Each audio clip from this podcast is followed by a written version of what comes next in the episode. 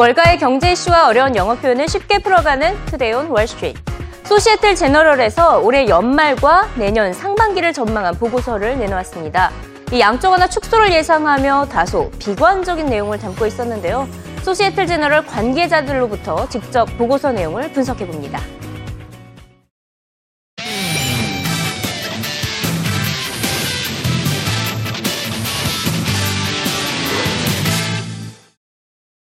CNBC 헤드라인 시간입니다. 첫 번째 소식으로 김용 세계은행 총재 발언 짚어보도록 하겠습니다.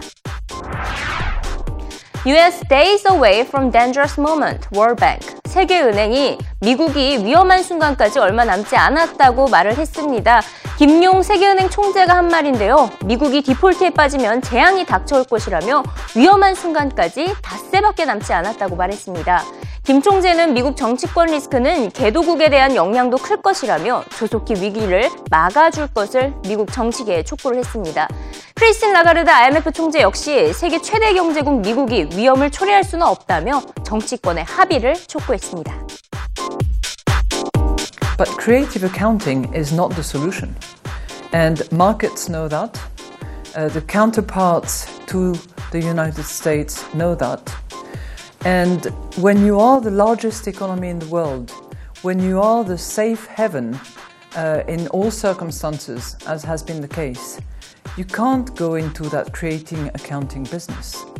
Uh, you have to honor your signature. Uh, you have to give certainty to the rest of the world. And you have to make sure that your own economy is, is consolidating that welcome recovery that we have seen in the last few days because it impacts the entire economy. You know, when we look at the US economy, we say something which is bizarre. We say, hurry up, but slow down. Hurry up because measures have to be taken now to deal with entitlement, as you suggested, because there is a lot of entitlement coming up and big liabilities coming up as well in terms of uh, interest payment. But we say slow down because the point is not to contract the economy by slashing spending brutally now as recovery is picking up. So the pace of consolidation has to be sensible in order to protect that growth which is generating job and which is helping in all sorts of ways. But hurry up to deal with entitlement that will come up and haunt you in a few years' time. So it's, it's, a, it's a balanced approach. 이어서 미국 기업 실적에 대해서 짚어봅니다. Wells Fargo profit rises, but investors worry about growth. 웰스파고의 수익은 증대했지만 투자자들은 성장에 대한 우려감을 갖고 있다는 헤드라인입니다. 주요 금융주들의 실적이 발표되고 있는 가운데 웰스파고는 흑자를 기록한 것으로 나타났습니다. 하지만 최근 금리 상승에 따라 주요 사업인 모기지 매출은 감소하면서 성장에 대한 회의적인 시각이 확산된 것인데요. 이에 대해서 웰스파고의 CFO인 팀 슬로어는 금리 인상에 따른 모기지 수요 감소는 예상한 바였기 때문에 실적 개선은 지속될 것이라고 설명했습니다. Oh, the mortgage business is great. I mean, we originated $80 billion in mortgages uh, in the third quarter. It's a terrific business for us. The important thing is it's not the only business at Wells Fargo. When you look at our earnings uh, this quarter, again, our 15th consecutive quarter of earnings growth, of our mortgage origination in the third quarter was about 60% purchase money mortgage and about 40% refi. And that's really a flip from what we saw in the first and second quarter of this year. Again, right. that's not a surprise to us. As rates go up, the amount of, of our customers that want to refinance their mortgage goes down. That's just a natural part of the cycle. And I think that's the key as we look out a little bit longer term than just earnings and get past what's happening in Washington. You know, we're really focused on names and companies that are making a lot of money right now where there's not expectations of rising interest rates, a pickup in capital markets activity, a pickup in loan growth. And you look at JP Morgan and the underlying earnings power is among the highest in the industry. And I don't think that's reflected in the valuation. And we think most of the earnings, if not almost all the earnings power that you see right now, will be sustainable uh, with upside over time if some of the macro stuff does play out better. 네, 마지막으로 유럽과 관련된 소식 짚어봅니다. Ireland says may exit bailout without EU backstop. 아일랜드가 유럽연합 구제금융에서 벗어날 수 있다는 입장을 전했습니다. 엔다 케니 아일랜드 총리는 오는 12월 15일에는 아일랜드가 구제금융을 졸업할 것이라고 말했습니다. 아일랜드는 지난 2010년부터 재정 위기로 인해 850억 유로의 구제금융을 받아오고 있었는데요. 아일랜드가 구제금융에서 벗어난다는 것은 경제가 점차 위기에서 벗어나고 있음을 시사하고 있습니다. 만약 실제로 구제금융에서 졸업을 하게 된다면 트로이카로부터 구제금융을 받은 유로존 4개국 가운데 가장 먼저 벗어나게 되는 셈입니다. 하지만 여전히 유동성 지원이 필요한 유로존 국가와 은행들은 많이 남아있다는 언스텐 영의 진단 들어봅니다. point that uh, not every bank in the in the uh, in the euro area needs uh, liquidity support. Some of the banks are stronger than others, and some of them are better able to tap international markets to fulfil their liquidity needs. But for the countries where liquidity is still really a problem, where the banks have the biggest challenges, um, and you know access to finance for small businesses in particular is toughest, uh, then the option of another LTRO uh, is uh, is very attractive for the ECB, and it might be something that we see uh, at some point in the coming few months, mm. particularly in light of you know the ongoing trouble in the US, the fact that that will delay the recovery in the US a little bit, and that will indeed you know in turn spill over into the eurozone.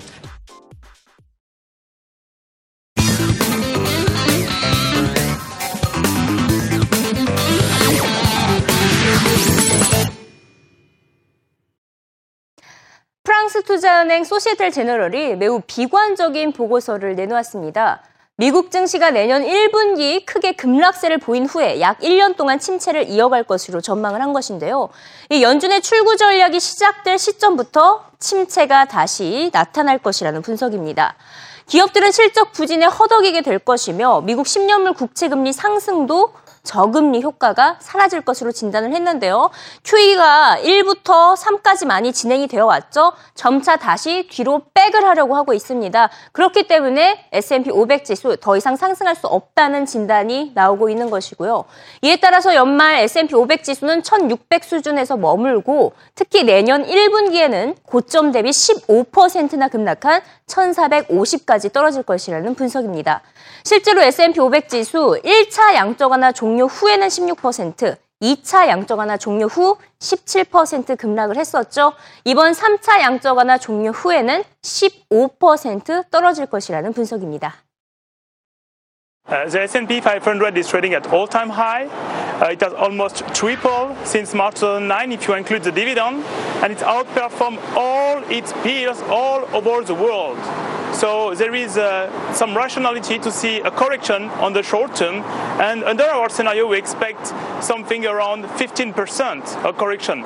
And uh, beside uh, the policy uncertainty uh, we have in the US that's led to a, a government shutdown, um, the, the, the, biggest concern for us uh, is the Fed change policy.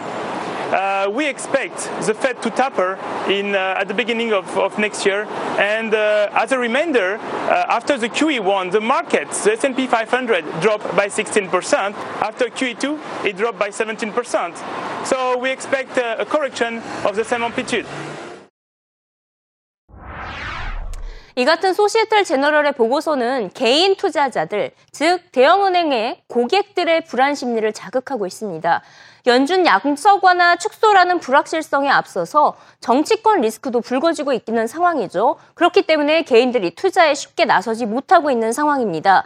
지금 이코노미스트의 기사를 하나 준비를 해봤는데요. 여기서 보시면 코끼리와 당나귀가 서로 미국을 가지고 줄다리기를 하면서 위험한 열차놀이를 하고 있죠. 지금 딱 정치권 리스크가 이렇게 불거지고 있기 때문에 투자자들, 특히 개인 투자자들이 쉽게 나서지 못하고 있다는 분석입니다. 실제로 이 같은 정치권 리스크가 불거진 시점부터 고점 대비 주가 6% 가까이 하락을 했고요. 그렇기 때문에 소시에텔 제너럴이 보기에는 지금 같은 상황에서는 해지를 고려하는 투자가 가장 현명하다고 조언합니다. Clients are holding back. Clients are very concerned. They, they, they don't know where to go. They don't know what's going to be happening in Washington. What we've seen in the last week is, is, is less conviction that there will be resolution in Washington. There's a move down to 6% since the highs, but that's a relatively moderate move. So, so clients are reducing risk as we are. And they're starting to, as you say, put together the war room. So they're looking at what are the ultimate contingencies, what are the hedges that they may need to place. But ultimately, they're, they're pulling back on risk. 네, 리스크를 멀리하고 있다. 마지막 코멘트 들으셨죠?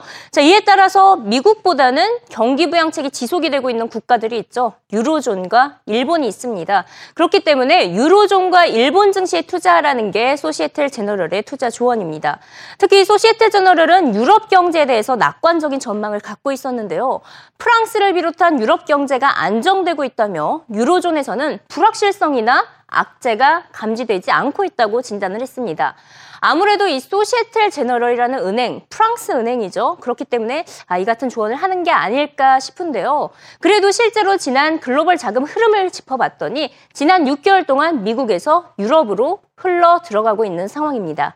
자, 유럽이 대체 투자 시장으로 꼽히고 있다는 소시에텔 제너럴의 트레이더의 의견 들어보시죠.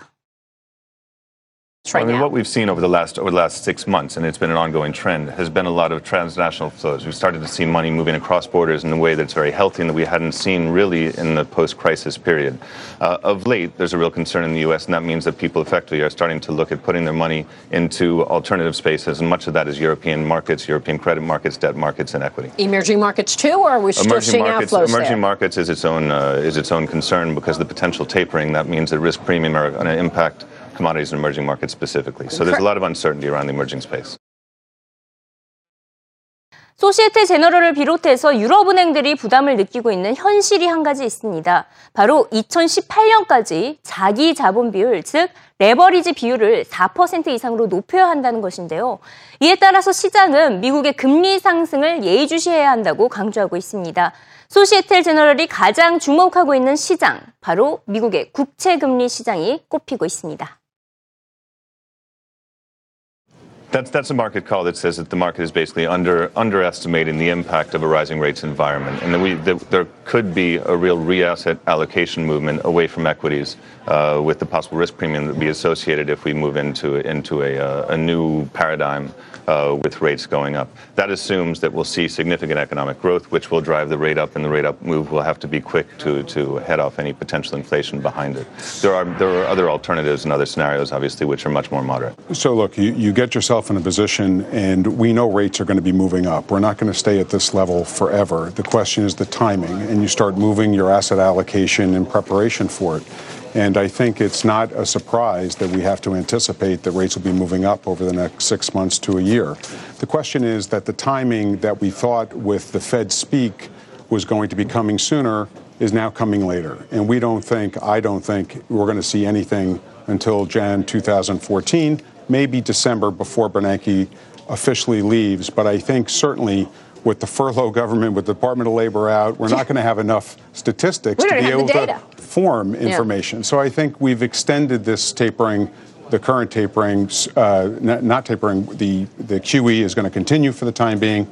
We'll see that continue. But I think at some point, we step away from the punch bowl and we have to be anticipating it. And that's what we do.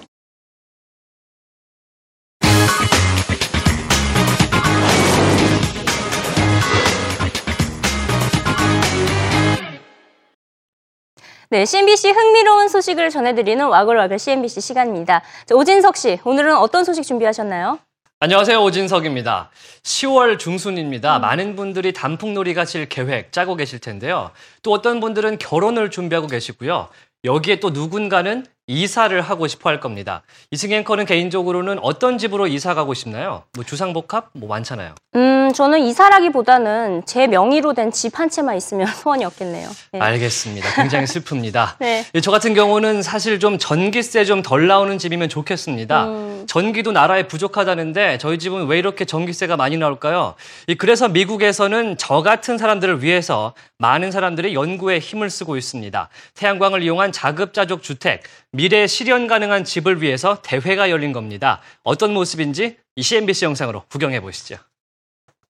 Well, Mandy, leave it to the two teams from SciArc and Caltech to make a house that literally opens up and lets the sun shine in, right? We all know that energy efficiency is all about keeping the house small and tight. So you have a 600 square foot house here that opens up into an 1,800 square foot living space. Everything in this house moves. What do they say about cars at corners on rails? The house itself is on rails. But even when you go into the rooms, say you want your bedroom to be small because you're entertaining over there, but then you want to go to sleep and you want it to be bigger.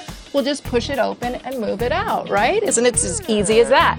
Everything in the house moves. Take a look at the furniture here, all modularly designed so that it stores up away here like a puzzle. But when you want to take it out, perhaps you want to lounge out here with your friends, you take it down, arrange your furniture in your much larger style house. Now, as with all of the homes here at the Solar Decathlon, where there are 19 teams competing for the most energy efficient and, might I say, affordable house, they are all auto controlled. You can literally control anything in the house, including the solar panels, which move by your iPad. Now, what's so interesting about this home is the iPad actually suggests to you that, well, the weather's nice outside, you might want to open up, or uh oh, it's going to rain, you might want to bring it all inside. The appliances in here, we got to name a couple of the companies they're using. You've got Bosch, which is being used in a lot of the houses, a lot of other companies here being represented, LG, Solar Tech. There's all kinds of, you know, potential for money making ideas in these houses. And again, why not be out in the sunshine? I'm going to sign off from being outside. 전 세계 19개 대학교 학생들이 캘리포니아 얼바인에 모였습니다. 세계 대학들의 태양광 주택 경연 대회인 솔라 데카슬론을 위한 것인데요. 미국 에너지국이 주최하는 이 대회에는 태양 에너지를 이용한 친환경 주택 기술을 향상시키기 위해 지난 2002년부터 경연제로 실시되고 있습니다. 올해 참가한 19개 대학 참가팀은 이 두 명의 거주자가 태양 에너지만으로 냉난방과 빨래, TV, 컴퓨터, 요리 등 생활의 모든 것을 생활 해결할 수 있는 미래형 주택을 지어야 하는데요. 건축과 조명, 뜨거운 물, 엔지니어링 수준 등 10개 부분의 기술력을 평가하기 때문에 10종 경기, 이 데카슬론이라는 이름이 붙었습니다. 오바마 대통령과 관련 부처 장관들이 참관하고 대회에서 좋은 성적을 거둔 기술은 즉시 상용화가 추진되기 때문에 파급 효과도 매우 큰 행사입니다. 한편 지난 3일부터 13일까지 열린 이 행사에서는 비엔나 기술대학교의 어, 팀 오스트리아가 우승을 차지했습니다. 특히 주택 공간 확보 능력을 평가하는 커뮤니케이션 콘테스트에서 매우 좋은 모습을 보였다고 하는데요. 라스베가스 대학교와 체코 기술대학교도 2위와 3위를 차지했습니다.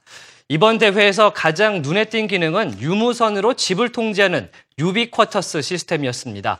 어플 하나로 전기를 통제하거나 태양광 패널의 상태를 확인할 수 있는 모습, 굉장히 인상적이었습니다.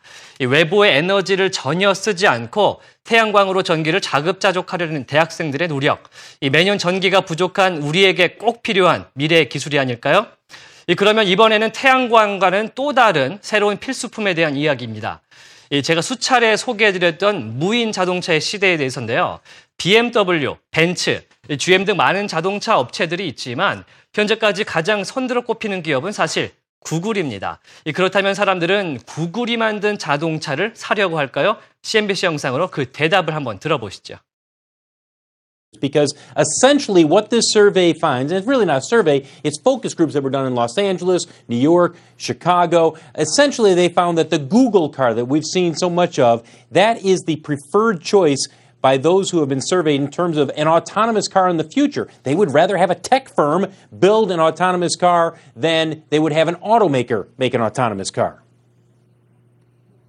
Consumers apparently are willing to buy a self-driving car from leading technology companies even more so than the, your normal traditional automotive companies. It was a, a huge finding and quite surprising from my perspective. A couple other findings from this study. First of all, buyers are willing to pay up to a 20% premium for an autonomous drive vehicle compared to a standard drive vehicle. Women are more interested in autonomous drive vehicles than men, and they all want the option of turning it off, of being able to drive the vehicle, not have the vehicle drive you around. Several automakers, as we mentioned, they are developing autonomous drive vehicles. How yep. far along they are, it really depends on which ones you're talking with. Many of them are targeting having a fully autonomous drive vehicle by the end of the year. And that video right there, Brian, that's 그들의 대답은 yes입니다. 자동주행 자동차가 나온다면 사람들은 전통적인 자동차 회사보다 기꺼이 IT 기업의 자동차를 살 것이라고 말했습니다. 예, 최근 focus group interview를 통해 나온 자료를 보면 디트로이트 스타일의 자동차 회사보다 실리콘밸리 IT 기업, 심지어 구글 같은 인터넷 회사의 차를 사겠다고 대답을 했는데요. 리커트 척도 1에서 10까지의 대답 중에 IT 기업 자동차에 대한 구매 의사는 무려 7.8이 나왔습니다.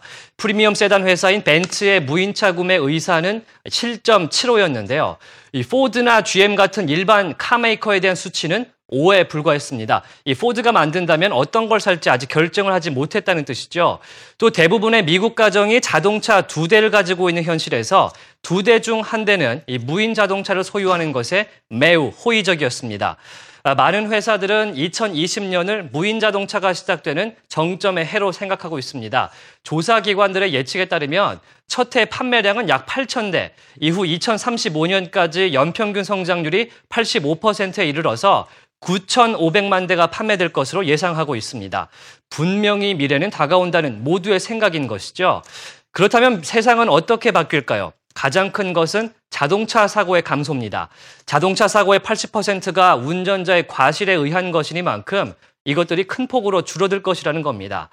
또 자동차 시장, 특히 로봇 택시 시장이 생긴다고 합니다. 대중교통으로서의 택시가 무인화, 자동화가 된다면 사람들이 자동차의 이용상에 있어서 굳이 자가용을 살 필요가 없어질 수도 있다는 것입니다. 아, 이런 것들을 보면 기존의 카메이커들은 무인차를 달갑지 않게 생각할지도 모릅니다. 하지만 우리의 삶을 획기적으로 바꿀 자동차 혁명은 또다시 다가오고 있습니다.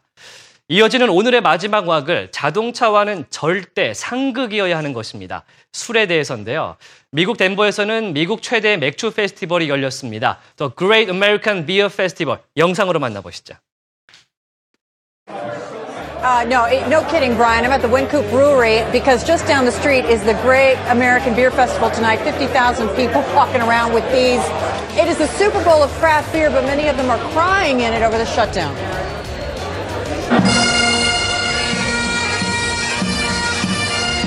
There are 2,500 craft breweries in the U.S., but they only have about 7% of the market share of beer. This is an industry which thrives on new product, but new flavors, labels, brewing processes cannot happen without federal approval, uh, which isn't happening, and the backlog is growing. It's probably about the worst time of year that this could have possibly happened because so many seasonal beers are, you know, intended to come on between Thanksgiving and Christmas time. It makes a mess of the whole production schedule. Uh, so these new beers that we wanted to brew, we've got them slotted, we've got the tank space uh, set up for them, and uh, it just doesn't look like we're going to uh, be able to do that. Currently, we have three beers and five labels that are in process for review, and we can't go to market with any of those until that's confirmed. But if we can't get our labels approved, if we can't get our brewer permits active, they're not going to get our excise taxes. If this keeps going on, there are breweries that are going to be dumping beer, and that's really a tragedy. The Great American Beer Festival.